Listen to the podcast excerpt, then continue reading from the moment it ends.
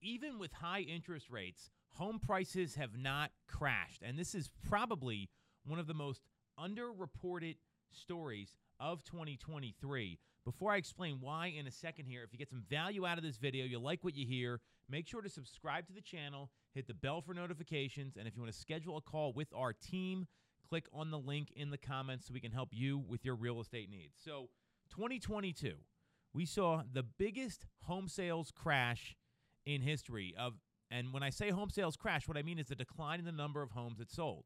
We also saw rates on fixed mortgages jump from 3% to 7%. So they almost doubled. So typically, prices will follow volume, meaning a decline in volume like we saw in 2022 is followed by a price decline. A lot of people predicted this, and it just did not happen. And in fact, right now we're at all time highs in terms of sale prices in the U.S. and in the greater Philadelphia area. Prices climbed back up even with higher rates at 8%, where we were just a couple weeks ago. And the interesting thing about this, as you dive into the data, is that we saw the number of price cuts never went above the 2022 levels. So we didn't see a lot of sellers adjusting their prices because there's so much demand. And what's evident with demand, and that's why we didn't see prices come down despite volume coming down, is that our days on market, according to Realtor.com, is less than where it was pre pandemic. We're going to put the chart up here on the video so you can see it. And that is an excellent sign of demand. So when supply is low and demand is high, prices will continue to maintain high levels, which is exactly what we saw in 2023. And even though the percentage of price cuts were higher than where they were from 2015 up until 2021, they weren't higher than last year when we saw rates really scare a lot of people. The reality is going from 3% to 7% is a much bigger sticker shock than what you're going to see going from 7 to 8%.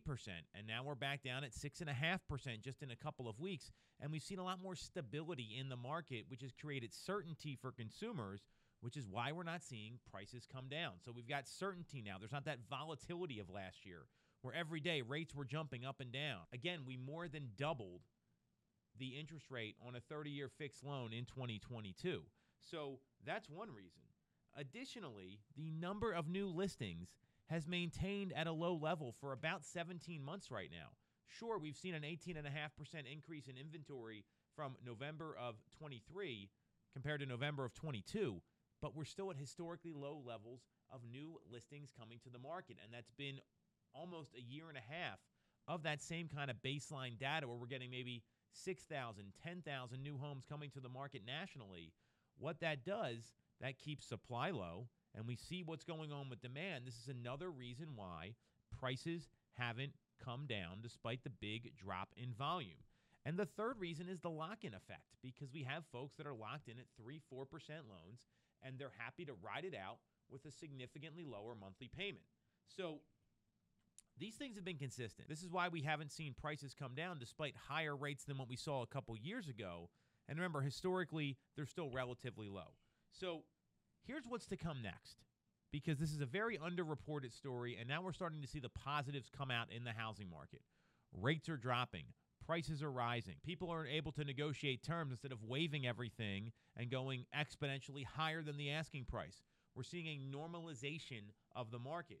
So we got a Fed meeting coming up.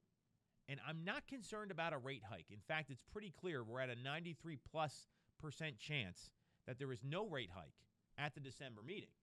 But we know what the Fed says matters. And I'm more worried about the comments than anything else because right now, ING Economics is predicting we're going to see four rate cuts in 2024 and maybe a couple more in 2025 at 25 basis points a clip. So now it looks like rate cuts may be going the other way with the Fed. It really depends what Jerome Powell and the rest of the Federal Reserve say after the meeting because that influences the market.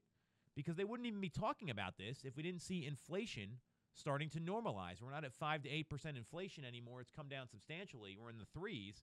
The 2% target, it seems like the Fed is conceding 2% is not going to happen. And because of a cooling jobs market, because of spending going down economically and moderating inflation, all these things are making the market move towards consumers. So we're not going to see those higher rates. And as long as inventory stays where it is, even if it increases, we need to see it go almost 6x from where it is in the Philadelphia suburbs and double in the city of Philadelphia for it to get to any sort of normal market where buyers and sellers have leverage and we see prices maybe stabilize and stay flat. So this is the most underreported story because no one expected the year to go like this. Hitting 8% and prices still going up was not expected. Inventory staying down with higher rates was not expected. And a lot of this is a result of the Federal Reserve policies that were made during 2020, and they're all kind of shaking out now. So the more this plays out, and whatever the Fed says this week is going to tell the tale for 2023, the good news here is prices aren't coming down and real estate is holding its value.